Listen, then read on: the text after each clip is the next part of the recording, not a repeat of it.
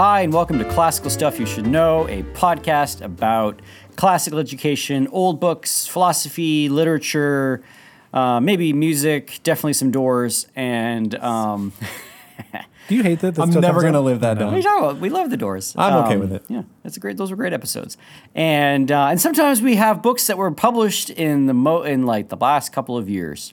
so we're not consistent Not at consistent all. at all. Well, Thomas on his last episode did say that he's he gave the little intro and then he said, or whatever we feel like talking about. And I feel like that is a great clause for us to have in our intros because it's true. Yeah, probably. Um, and Thomas is. So we were looking up the definition of the word shrift before this podcast because apparently we are needing to confess our sins. Thomas, is Yeah, this what we're that's doing? exactly what we're doing We're today. doing a fest shrift. A fest shrift. What do we say? Fest. sh- What does that mean? Shrift is absolution or confession. So And so a fest is like a party, a party, confession party. confession party. is Oh, what we're man. in, in store That for sounds like right a now. Bummer of Oh, a party. that sounds like a It's massive so, bummer so party. bad. Your turn, AJ. Oh, Oh no! Although I think after somebody gave their like weird confession, everybody like, oh, yeah. that can be I feel like I've been to some Bible studies where it was like confession party. Where it was Yeah. like, we're gonna do. We're gonna talk about our sins. And we're like, oh, oh, here we go. yeah. Sounds Not awful. great. I had a college pastor like that. You could he could like look in Oh. your soul and know your sin. Oh, that's oh not yeah. I never liked meeting with him. Uh, he was a college pastor. Sounds Yeah. like a cult leader. It didn't. He didn't Yeah. end well. Yeah. Yeah. Oh, bummer. You think he's listening to the podcast? You want to give him a shout out? You want to? Nope. Not gonna- nope. Not at all. Do you join his army? I was like, I'm not liking the sound of this at all. All right, so we are talking about a fest shrift, which I assume means nothing to most people. Uh, we are clearly it means nothing to me and AJ because we did, we were totally wrong when we when you told us what it means. apparently it means celebration writing, and literally fest shrift means feast script.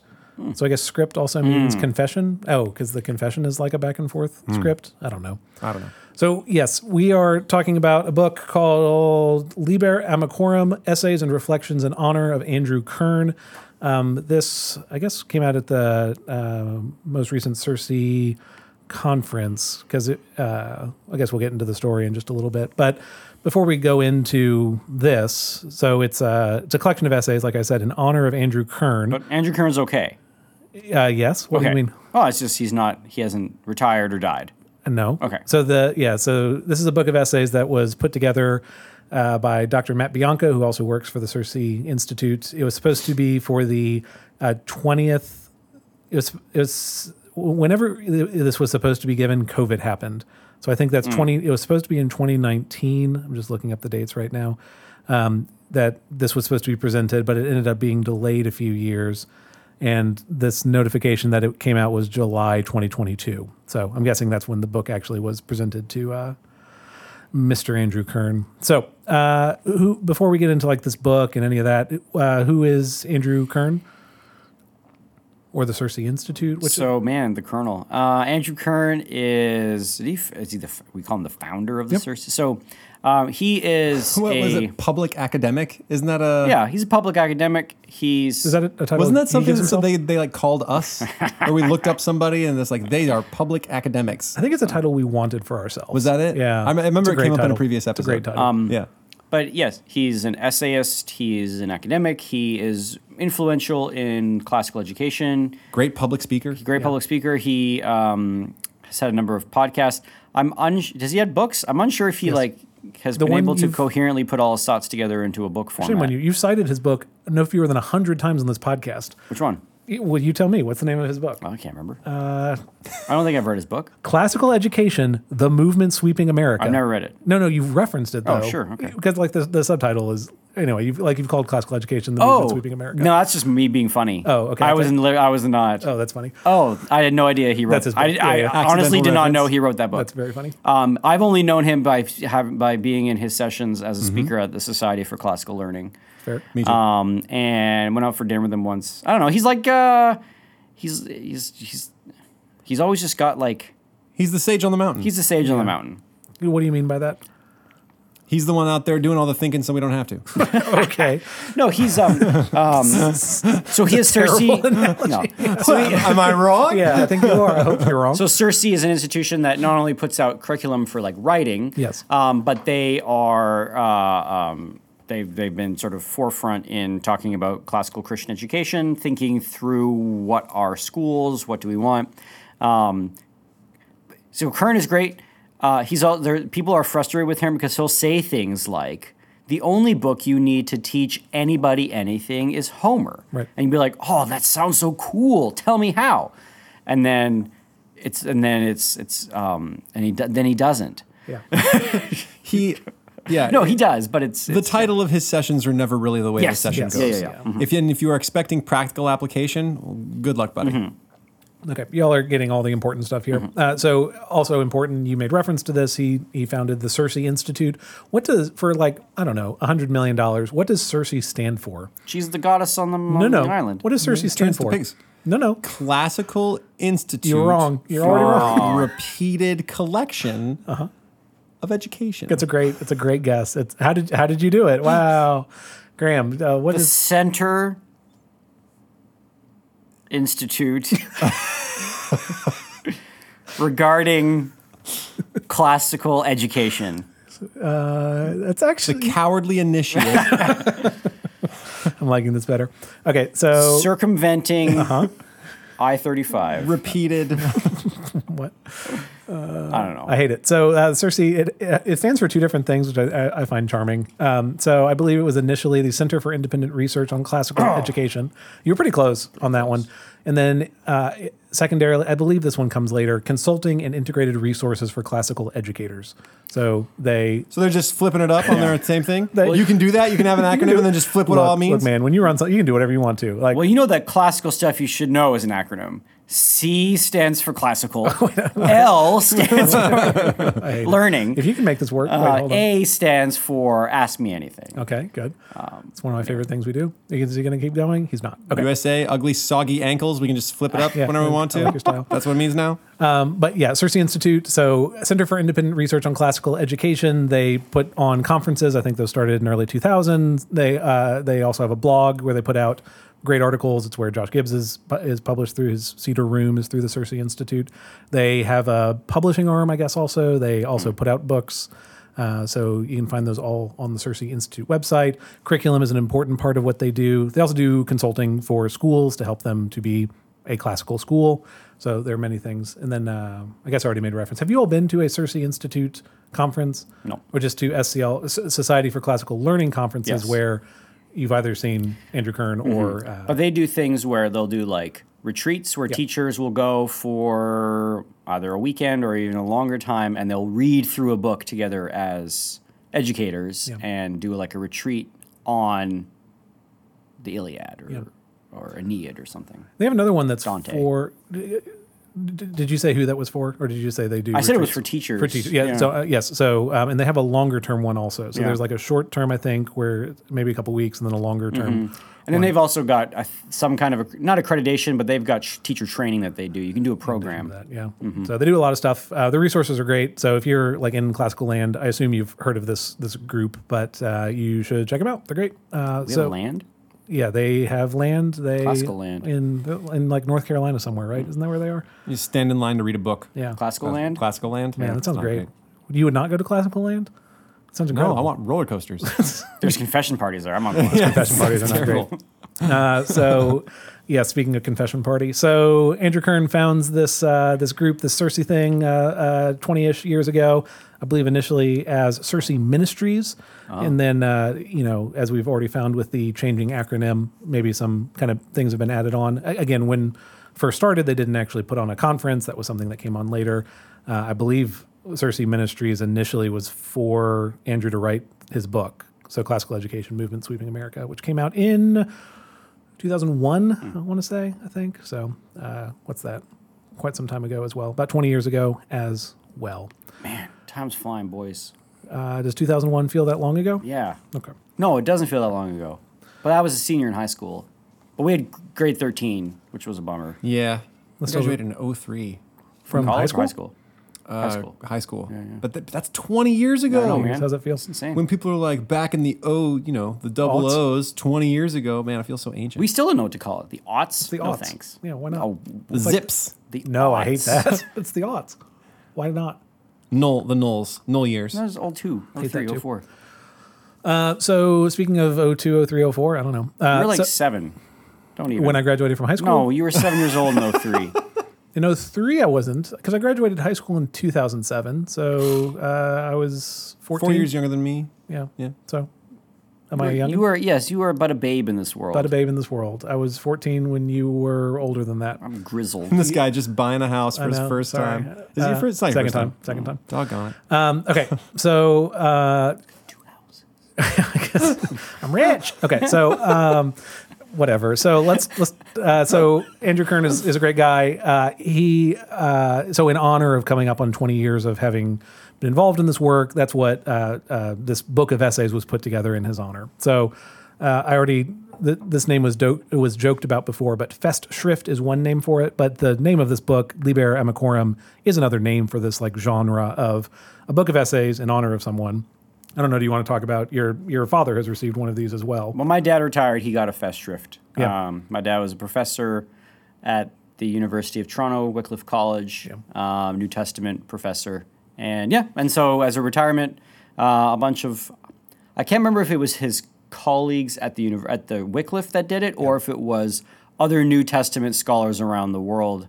Um, I think it was the latter, the other New Testament scholars who were in the same field who put essays together in his honor, which is kind of nice No, I for will- retiring. I apologize for putting you on the spot. That's all right. Did you read this book of essays? I don't even think I got a copy of it. Um, again, my dad retired around uh, COVID time, Yes. and so everything was kind of crazy. So I have not. I don't think I've received a copy. Um, he finished his last, or what he called his last. I don't know if it's gonna be his last, but he finished his big, um, one of his last big scholarly works, and I got that as a gift during COVID. Yeah. That I have not read. Okay. Sorry, Dad. Yeah, yeah, yeah. Um, well, the, but uh, because the thing I'm trying to fig- figure out again, I'm not. This is not a genre with which I'm particularly familiar. But Mm-hmm. in reading through this book, there are some of these essays that are essays on classical education. So Mm-hmm. it's just Mm. and having been to Society for Classical Learning conferences before, it's you know lessons that they've taught before. It's something about classical education that they made an essay out of, but included in this book. But it's not really about um, Andrew Kern. It's not really like it's just. Uh, material on classical education that they're providing for this book. While some of them are very much about how um, can I call him Andrew? That feels wrong, Mister Kern. What uh, I can't. Andy. Andy, the Colonel. Uh, that some of them are very much about how mm, Andrew Kern uh, impacted someone, or how a quote really kind of set a direction for their life. Um, we'll read through a few here, but I think most of the ones that are that were compelling to me here are ones about Andrew himself. Um, and so I'll, gi- I'll give you a couple of those, and I'd like to just hear your responses in light of you all having interacted with him before, been to hear him talk before. Um, so I guess I'll go into that. Um, so the, the this book of essays is split into uh, a, a group of different sections. I'm sure I could tell you what they are on language, on pedagogy, on virtue, on cosmology, and on friendship. We're actually starting in the on friendship section toward the end. So uh, maybe this will end up being a, a Graham question for what he thinks about this. Uh, as always, I'll just be reading sections and we'll go into comments after that. I was walking down the sidewalk. This is uh, sorry. Uh, Tim McIntosh wrote this uh, essay, "Hamlet and the Collapse of the Cosmos." Uh, do you all know Tim McIntosh? I think he, I think he's a playwright. He uh, is, Started Apple. yeah, he's uh, yeah big big into Apple. Uh, he's the CEO now, isn't he? Isn't Yeah, that Tim Tim uh, McIntosh? Tim Uh, McIntosh. yeah, yeah. Uh, playwright. Lucky name. Uh, it's a good name. Uh, he uh, um, also is one of the co-hosts on Close Reads, um, and I don't know if he's on the Plays the Thing, um, but they have better reviews than us. Close Reads. Yeah. they're a great podcast. Did they really? They're a great podcast. What are we doing wrong? Uh, they've been around longer than us. First off, they have a great. Their series on Jayber Crow is really really good. It's an old one, but it's very very good. Just saying. Seems to like the the, longer point that- we're around, the worse our reviews get. That's not true. We had a great spat of five star reviews when we weren't actually publishing episodes. Is that when we asked for happy ones for Graham? no, no, we only got one from that, and it was a very good one. So uh, more of those, please. No, uh, Close Reads is so good. They started their own like Close Reads network, basically. So they have uh, wow. the Daily Poem, and I think the Plays the Thing is one of their. I don't know why I know so much about this, but Because you listen to them. No, I, uh, I haven't listened to uh, Close Reads in a while. But anyway, uh, Hamlet and the Collapse of the Cosmos is the name of this uh, essay. I was walking down the sidewalk one afternoon when Andrew called. I paused beneath a large oak tree and thought, this should only take a minute. Three hours later, I was still beneath the oak tree. The sun was dropping on the horizon, and Andrew's passion was rising. He was telling a grand story about the collapse of an ordered picture of the cosmos. In Andrew's story, Pythagoras, deeply underrated, had bequeathed an organized cosmos to the medievals, who had synthesized his view with a deep understanding of the Logos. This harmonious universe thrived until Galileo, the first modern man, shattered it into a thousand tiny pieces. Now we all feel like Hamlet, worried and anxious, the cosmos nothing but a foul and pestilent congregation of vapors. Mm-hmm. The call was classic Andrew, equal parts dreamy, mournful, brilliant, and slightly bonkers. Really? Hamlet is about the collapse of the cosmos? As we talked, I paced. I was in Oregon, Andrew was in North Carolina. Story goes from there. I, I- that was my episode the other day. Yeah, so we, I read we- this and I was we like, did that one. we did this. Literally we did this one. Where are our reviews? we got great reviews. Where my best Right, friend? an essay for Grant. Uh, so I guess you read Hamlet the same way as. Uh, I think he's dead on. Okay. Oh yeah, Hamlet. Uh, the, the, the, the, about the collapse of the cosmos. I mean, Sure. I, it's probably I probably even heard Andrew make reference to this at Yep. an SCL. Off, he probably said it, just said it off the top of his head, and that was that planted a seed in my mind because I had been teaching Hamlet for ten years. It's like he is correct. That is What, a thing. Hamlet is the modern man? No, that Hamlet has this. The anxiety of Hamlet is because the universe no longer is ordered or makes sense. You've got this like shift. Yeah, I think he's. I think he's onto it. Into it. Not that he has to figure out if his uncle's a murderer. And then Well, there's can kill that, but there's- but I That's mean- not an issue in his anxiety. But hey, uh, AJ, do you disagree with Graham's reading of Hamlet? No, yes, no, AJ, you're you're, you're exactly you're you are correct. Um, but when Hamlet is thinking about whether or not I should do this, he also has like these.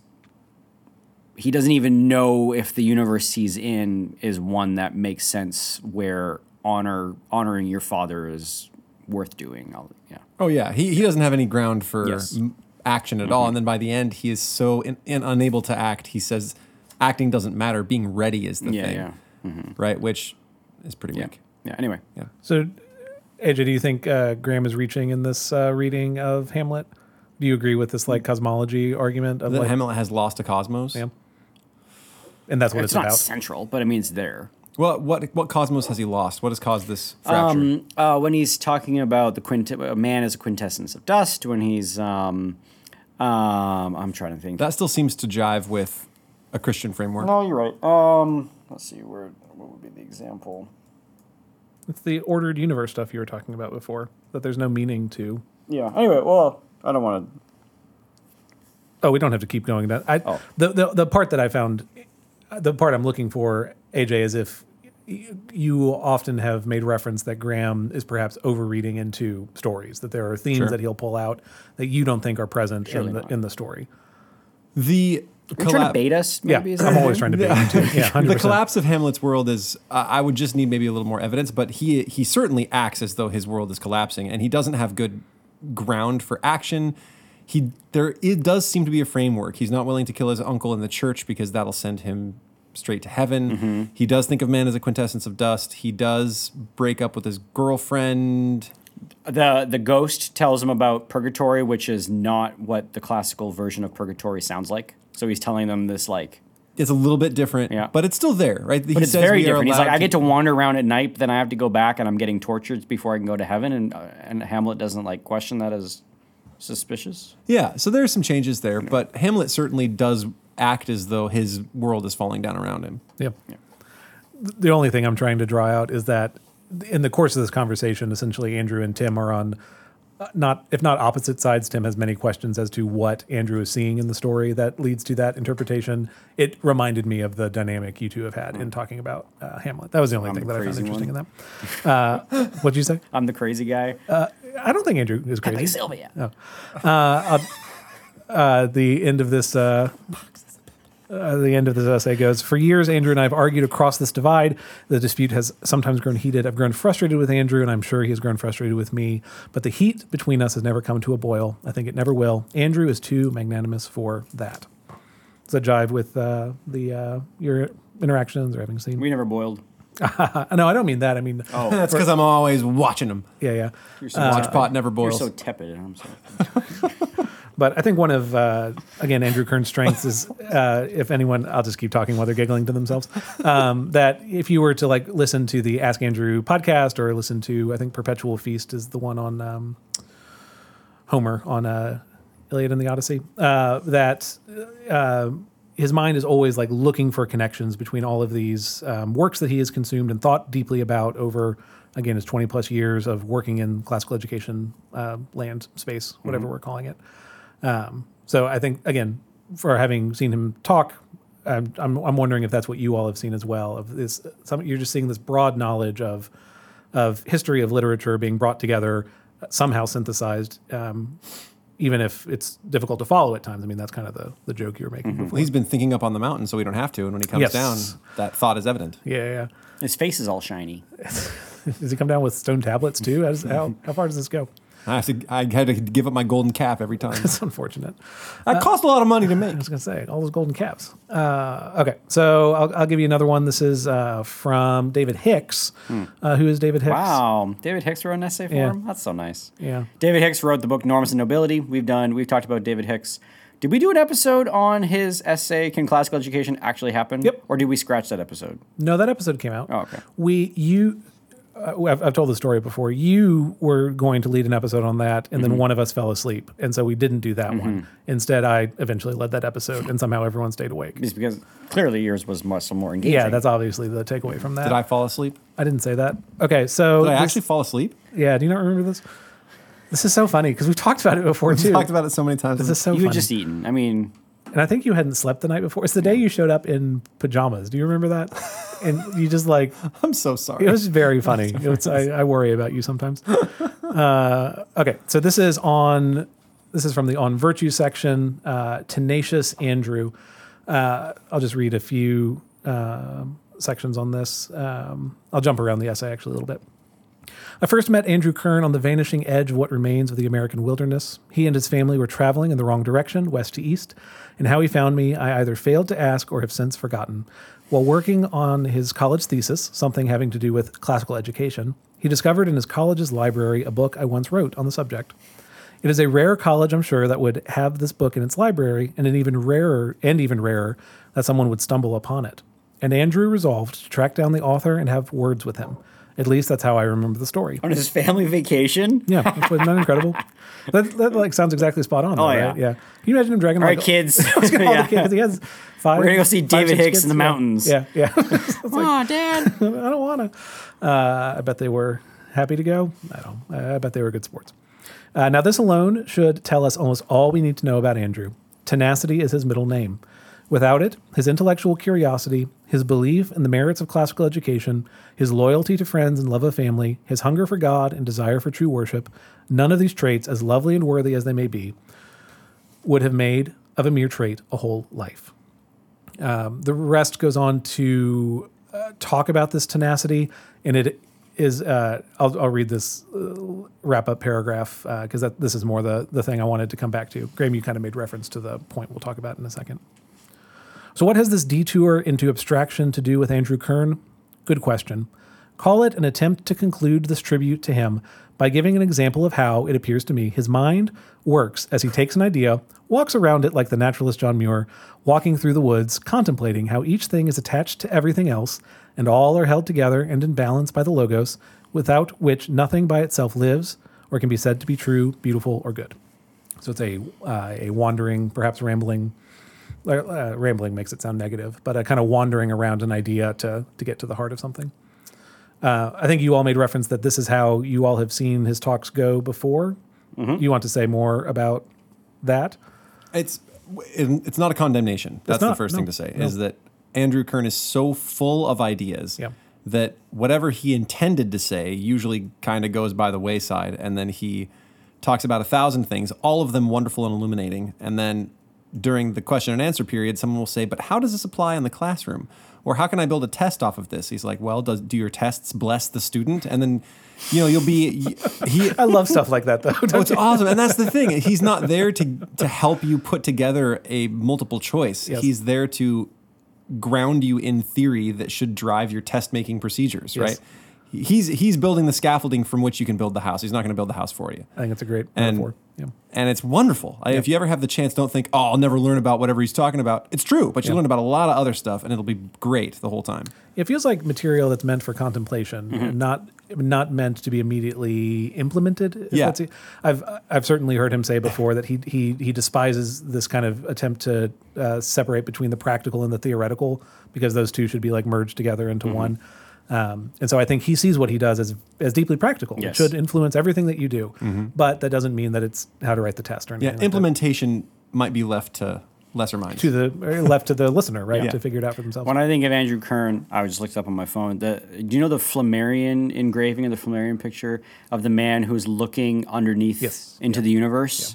AJ, this is what I'm making reference to. Maybe we can we'll um, um, put it on show notes or whatever. That's what I think of when I think of Andrew Kern. I think of the person who like is goes behind and looks into the ordered cosmos of the universe, and that's what that old medieval etching or painting is. Is the person who's cool. Yeah, getting in underneath. So for those who are listening, the the picture is I think it's maybe even Copernicus, but it's somebody who is um, uh, uh, sort of lifted up the side of the sky as if it was a curtain and has poked his head out underneath it. And behind it is all of the sort of inner workings of the cosmos the spheres and the stars and the heavens.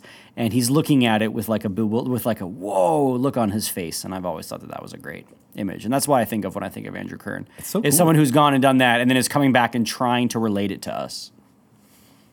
I think that's a great metaphor for it, which then uh, it's almost there's too much knowledge to impart to be able to do that uh, succinctly or or concisely, right? There's just too much to want to, to give to someone. Um, his if you're, I think my introduction to his long form speaking was uh, he, he did this. I think it's a six part series, teaching from a state of rest. Were you all in person for this? no Okay, I, I- I don't know if it was at SCL or, or where, um, but again, it's it's six parts. It's I think probably it's probably roughly six hours long, um, and it it covers everything from like just a history of all intellectual thought to homeschooling to classical education to operating in a high school or to like operating in a school. Like it just it is about everything in this contemplation of what is it to what is what is rest. I'm um, um, something I'm sure we've brought up in the podcast before is that this word school comes from skole, which means leisure or rest. So then looking for a way to incorporate that into how one does school or how one educates someone. Um, it's uh, it- it- the same thing that you all have said. I could see someone being very frustrated if you're looking for, I want to make my homeschooling program more restful. How do I do that? But in terms of like a worldview that will uh, show you how to think more profoundly about these topics, that's exactly what I think Andrew is uh, is spot on with. Or in the in this selection of essays, does it talk at all about like what kind of church denomination he grew up in? we, I think it's in there. If you want to flip, the because the story I remember is, I think I remember listening to a podcast where he was talking about himself as a young man given an opportunity to preach a sermon when he was young, Huh. and um, and I and and what I seem to remember is if he's not, if he didn't grow up in the Brethren church, he grew up in something Puritan like that, because and he. Um, because in the, those denominations, it's almost like a rite of passage or a thing that you do is that you let the young men, you'd say to them like, "All right, you're going to be speaking a word this Sunday." Mean, so in the Brethren Church, there's a time of, of in, in the worship service where it's quiet, and anybody who has a word from anyone who can sort of stand up and, and give some thoughts that they have about their own like devotional Bible reading time, and so you stand up and you give a little like tiny little impromptu sermon. And he was making reference to having done that when he was a kid. Um, and he was talking about like embodied rhetoric and the use of rhetoric and um, like speaking words to a community. And he was like, everyone in the community knows the Bible better than me. They're not learning anything from a 14 year old giving a sermon, but there's something about the act of having, of giving the 14 year old the responsibility of giving a sermon. And he was making, drawing some connections about about the community the community that rhetoric brings. And I was listening to this as I was working in the yard one day, and I had to stop and like sit down and I because that was the I, I grew up um, going. Uh, my, my grandparents were brethren, and when I, you know, we would get those opportunities at Bible camp. They'd be like, "All right, you're going to preach a little sermon," and you're like 14. You're like, "Oh, sweet." I'm like, obviously, I'm smart and pious enough to do this, and you say something hopefully not heretical. Um, and anyway, it was he was just talking about like the nature of rhetoric in community of people, and you're not teaching them for their benefit but it is for their benefit because you are learning how to teach and preach. And um, that I just remember that that struck me because um, that was that was a thing that I was asked. You know, that, that was something that every sort of 14 year old in the brethren world gets to do at some point, and I just remember doing that. And I'd totally forgotten that I had done that, and just bringing that back just made me very like sort of nostalgic and thankful. Anyway, anyway, I was wondering if he had if that was his denomination that he grew up in or something similar to that if they made reference to it in the book. I don't. There's a prologue uh, that talks about his his uh, growing up. I didn't. I don't see that in there. I, I could have sworn there's something about it, but Anyway. I, um, it's not coming up right now. So apologies for that. Um, just in line with kind of this topic, this is an essay from Heidi White on Andrew and Socrates. Uh, it's uh, again this kind of question about the theoretical versus the practical. Um, she's talking about having about listening to Andrew Kern at the Circe National Conference. I quickly learned why many held Andrew in high esteem. He was eloquent, articulate, inspirational, brilliant, wise. But it was more than that. Minutes into listening to his plenary address on Mimesis, I recognized that I would have to rearrange my daily life to pursue the goodness he was revealing. My urgent response was neither the result of his celebrity magnetism nor his swollen ego. The man is professionally free of both. It was something more. Is I'm sorry, it was something much stronger and more dangerous. Andrew's words were uh, more than sp- smart and skilled; they were true. And since truth breathes action, I responded accordingly. Um, that is that part is funny because I believe later in the essay she then says the exact same thing of like she heard Andrew again and then also had to rearrange her life her daily life to accommodate that. Like that's the effect of listening to to talks like this. It's true. Have- Have you had to change anything after a Kern talk? Yeah, I you listened. I think you listened to Andrew, and you. I can't. Mm, trying to think if there's one. I've thought constantly about how my tests bless my students. Yeah, yeah. Um, the thing is, there's just yeah, there's much in that you can. th- He's had such an influence that I'm like, did I hear that from Andrew, or did I hear that from other people who've heard that from Andrew? Yeah. um, yeah, teaching, blessing your students. I think the the universality of things. Um, I mean, yeah, there's yeah. Um, he makes you want to just read. Yes. It makes me want to be smarter. Yeah, Just, he makes you just want to read and like absorb everything, and um, um, he's made me. Yeah, the thing that probably the, biggest influence was making me think, realize that Shakespeare was. Shakespeare fitted into this classical world more than sort of the Shakespeare that I was taught, which was like Shakespeare was a like a postmodern man embarrassed to be born in Elizabethan England. That's sort of how Shakespeare is presented. Like he his his tastes are our tastes. Um, anyway, the part I'm trying to look for is in line with what you're talking about of um, uh, like the ideas are, are uh, seep so deeply into the way that you think about classical education is um, I'm sure I won't find the exact quote for it right now, but the the last essay is um, by Renee Mathis, a grateful apprentice, about um, Renee's involvement with Circe, coming through the apprenticeship program to then be involved in um, in working with Circe, um, and it's it's essentially that of like um, the idea that again I, the the the core of it is that these ideals of what it is to do classical education or to be in a classical environment you can't like writing out the rules for it won't work. These things are embodied in specific people. This is not distant from andrew's idea of mimesis that we learn by this kind of mimicking process um, where yes the student is the one learning but the teacher is modeling this love of and engagement with the material that then the students are are mirroring back and then and then doing for themselves. Um, but yeah, just just this I yeah, all I'm trying to get to is that um, these things have to be embodied in people, and this is something that Andrew's been able to do for 20 years, and I think that's part of what is important about his contribution, not just the writing he does or the speaking he does, but just being the kind of person that you then want to be in the classroom, right? To mimic that. it's hard to have dinner with him and not want to be a little bit like him. Was that? Uh, I want to hear more about this dinner. Was there anything like? Uh, Did we have? I mean, I think we We had dinner. Yeah. did y'all ask him questions? What'd y'all do? It was probably the closest thing that I've ever felt to being like like a Jew with a rabbi. Like like he was like this elder like the the, the, the scenario was like that. Like he was sitting there and it was a bunch of young men and we were all sort of like huddling close and like leaning in and trying to listen and he was just sort of like talking and and we were just sort of like oh yeah nodding. I know. It just in my mind I, that that was that was the image that I had was like you know the the rabbi and then all the all the sort of um, the people who are sitting around wanting to learn from him. Do you remember that dinner? Nope. Oh what what happened? Can you remember? I remember the one with Louis Markos. no, that was a different dinner. That was just us and Louis Markos. Yeah. but um, oh, this was a large. this was a different thing. This was a this was a dinner. I know after I've been to some CL. dinners with him. Yeah, yeah, and and he just sort of continued to to talk about whatever the topic at hand was. Yeah. My proudest moment was pitching my Iliad Book 22 idea. If, if you're a listener, you can go back and listen to that episode about how it's a microcosm of the whole Iliad. And I was like, Am I late? Am I late coming to the party? Does everybody already know this already? Is it there? And he's like, It's there. I've never heard it before. Hey, I was like, cool. Yeah. I just I had a little party in my head and tried not to act too excited. It's got to feel pretty good. Um, I'll move on to uh, another essay. and Maybe we'll spend a little time here and then wrap up.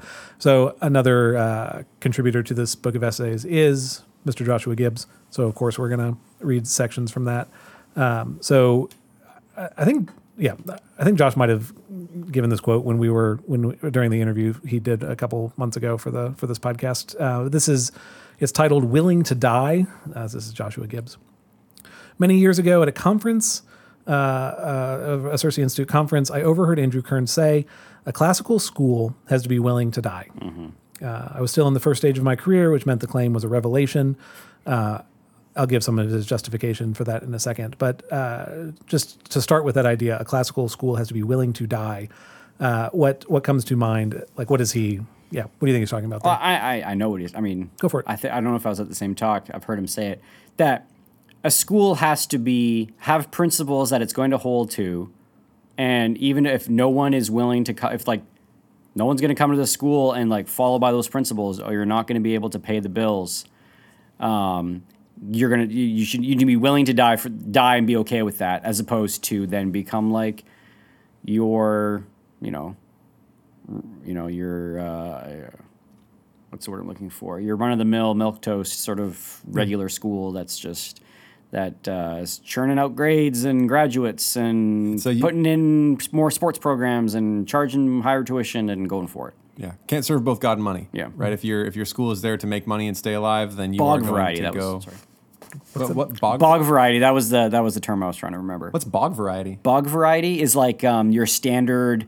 You're kind of just like Find it in a bog? no, yeah. It's just sort of like your I don't know what's bog variety. You, you don't use this in you don't use this in America. No. I assume you make up all these phrases. I don't make these phrases up. You used another one during our AMA, something about mittens. What was that one? Oh, nifty mittens. That's never- definitely Canadian. I've never heard that one. Oh, that's just you have you have sweet hands. Um, for for hockey, Common or garden? Yeah. Garden variety? garden variety, bog variety, that kind of thing. That's funny. Sorry. No, you're good. Uh, let me, I'll just keep going with it and then we'll uh, get some more thoughts. Inexperienced teachers often have a disproportionate fear of losing their jobs. They go into meetings with angry parents thinking, What do I have to say to pacify these people? And they accordingly backpedal and apologize for whatever offensive thing they have said or done, no matter how necessary or just it was. Many young classical schools suffer from the same temptations which plague young teachers, and so they are not sufficiently austere and authoritative in their communications and iconography. They smile too much, as Darcy complains of Jane Bennet, hmm. and err in presenting themselves as families and communities and businesses, but not institutions. Josh Gibbs spends a lot of time talking about m- meetings with angry parents. Yes. Which leads me to think that he's had many meetings with angry have had a parents, and I have not had very many. And, and I often wonder. I have had maybe in my life, in ten years, I think I've had three parent meetings where hmm. a parent was upset about something that I had done or said. And were they grade related? Um, one was not. One was grade related, and the two that I, that I remember. But the thing is, I just don't have very many of them. Yeah. I've had emails, but Right. like actual meetings. Right. And that makes maybe four. and that makes me think that like I'm not a good teacher. Like that I should be having more angry parents.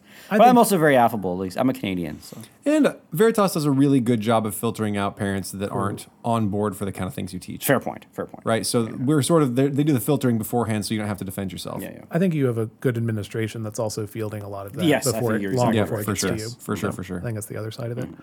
Um, that could be. Uh, I will say most of his articles about those meetings are hypothetical uh, meetings, right? Like he'll uh, his uh, Circe Institute blog posts are usually like hypothetical. I know, but they, but they come up so frequently that it leads me to think they come from experience. they come from experience. That's perhaps fair.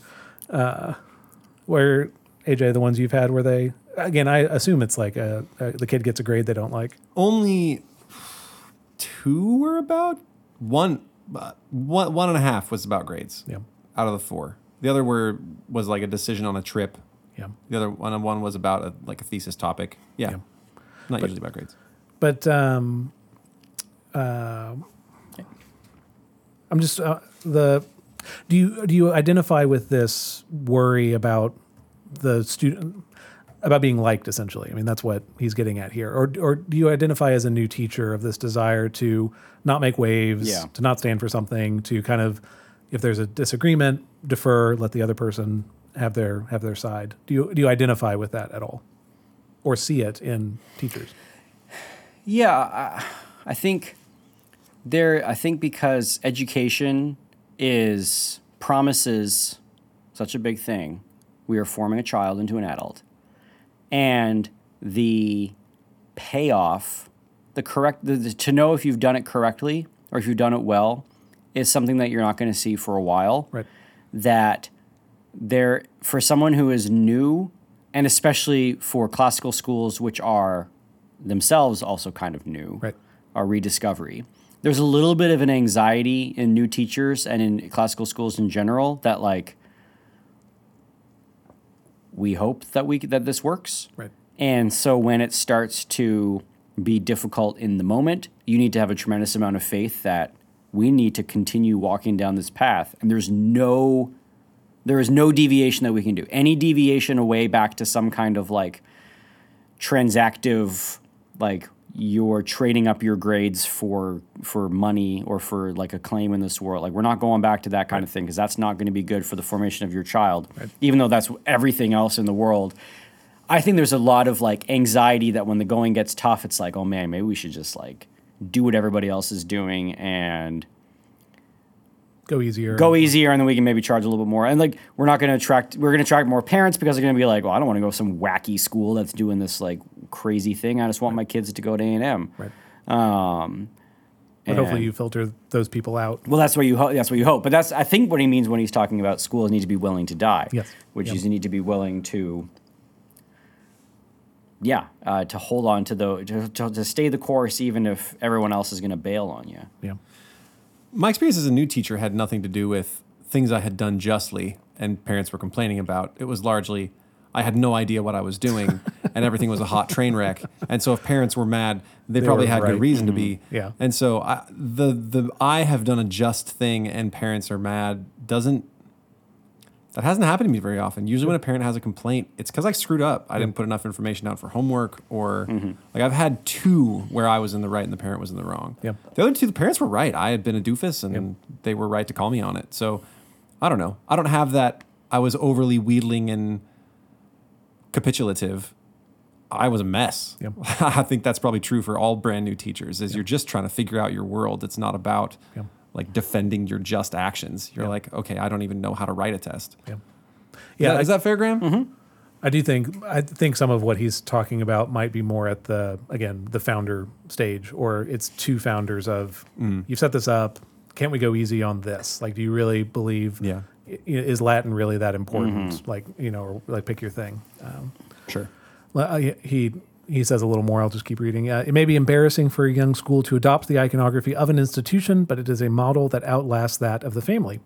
Our families are our families because we must love them. We do not choose them, and it is the fact that fathers and mothers are not chosen that means we are stuck with them. Also, families do not die. Sons move away, but they come back at Christmas. However, a certain family at a school is around until the children graduates, and then the family leaves and does not come back. Um, I offer this long digre- I, I'm skipping over a section. I offer this long digression on the difference between family model schools and institutions because while they may have overlapping qualities, it never makes sense for a family model school to be willing to die.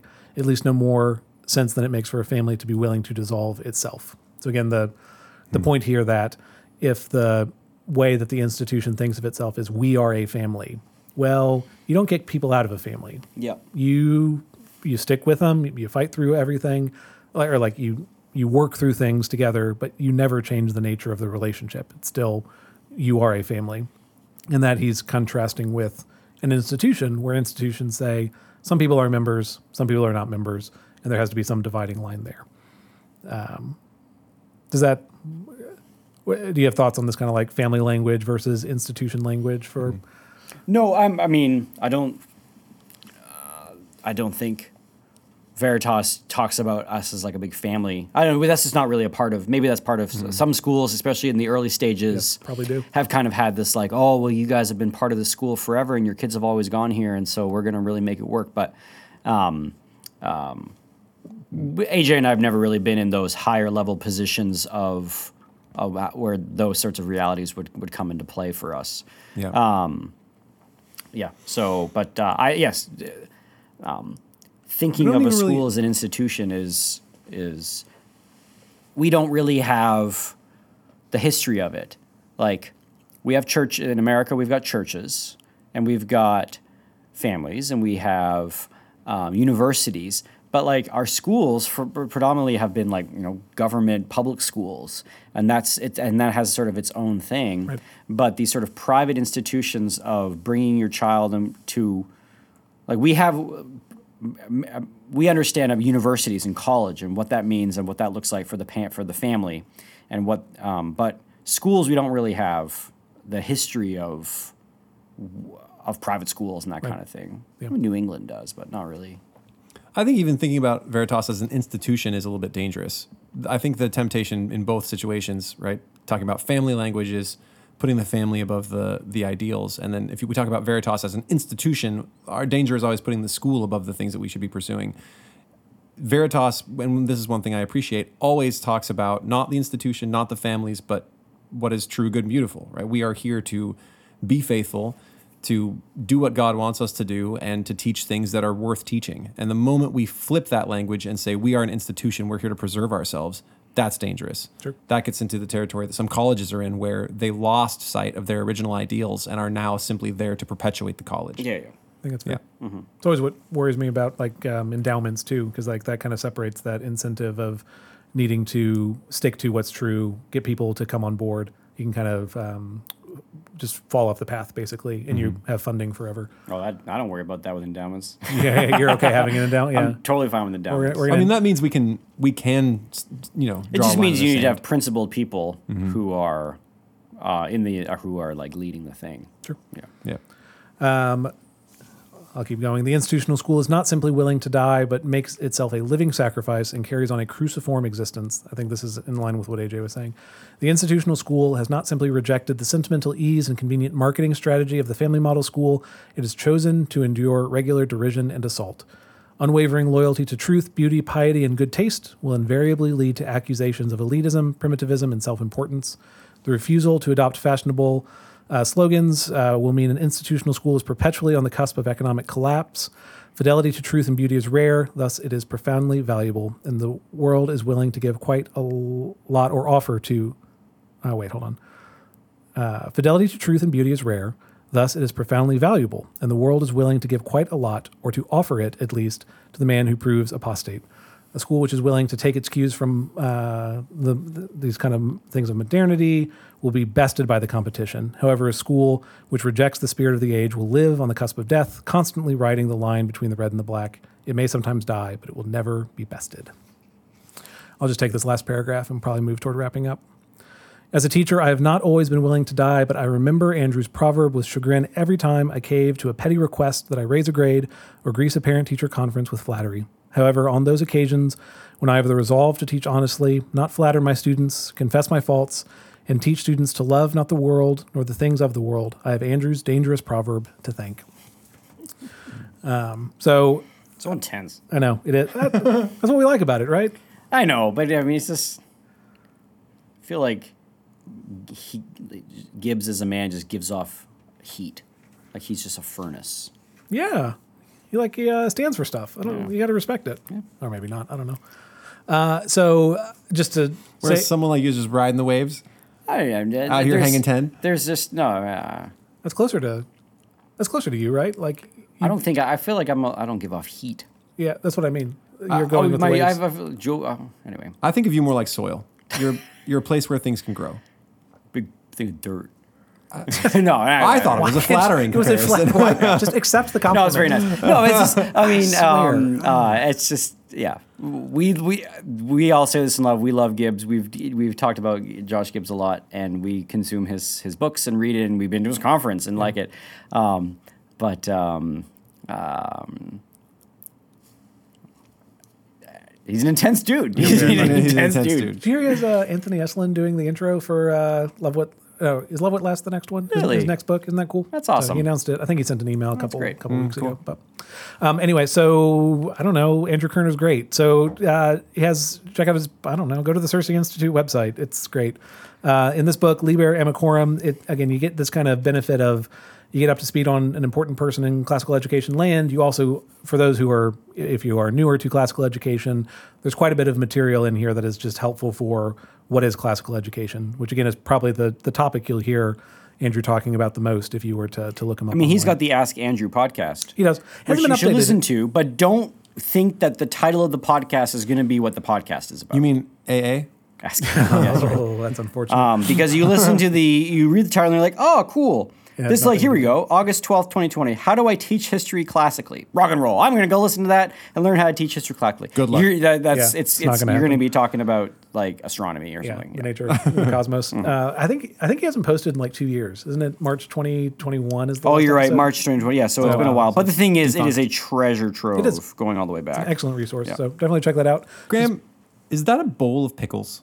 Yeah, he's had that for a while. Yeah, yeah. It's a bowl of pickles. There's nothing else in there. There's nothing else in there. I, I, mean, expected there to be some sort of salad or burger. It's No. just pickles. it's just pickles. He was eating it all throughout your last episode on Con. yeah. I was a little distracted. You want one? What's the well? Why why why pickles? I just found it in the fridge, and I like pickles. And That's so I disgusting. Really, that was in the figured- fridge. You Yeah. stole someone's. These are box of these were pickles. obviously for the, like the overflow Chick Fil A pickles, Right. From Chick Fil A Day on Wednesday. Okay. I And also so- love pickles. Is, is there cheese on those pickles? No, those are pickles. seeds. Oh, I'm in. Can I have? Can I have You some may have pickles? Oh my gosh. Dave, Uh, From you mockery wanna- to you joining. wrap us up? yeah, who started this episode? Hmm. Donaldson did. I did. So this has been classical stuff you should know with Graham, Thomas, and AJ. Um, careful, there's juice in there. So gross. Thanks, bud. And um, we love Andrew Kern. We love Circe. And what? Pickles. I know. I it's like great. pickles. And uh, gross. so um, we you can find us at the guys at classicalstuff.net if you want to email us. Um, Ooh, we're on part- Twitter, which like sometimes I like things. Uh, you, our website's classicalstuff.net. Our Patreon, you can patronize us on Patreon class, uh, backslash classical stuff. I don't know what it is. Just some like that. combination of Yeah, letters. man, We'll- we're crushing yeah, just Google it around. You'll figure it out. Um, and uh, we thank you. See, yeah, thanks for listening, and um, we'll catch you next week. Bye. Bye.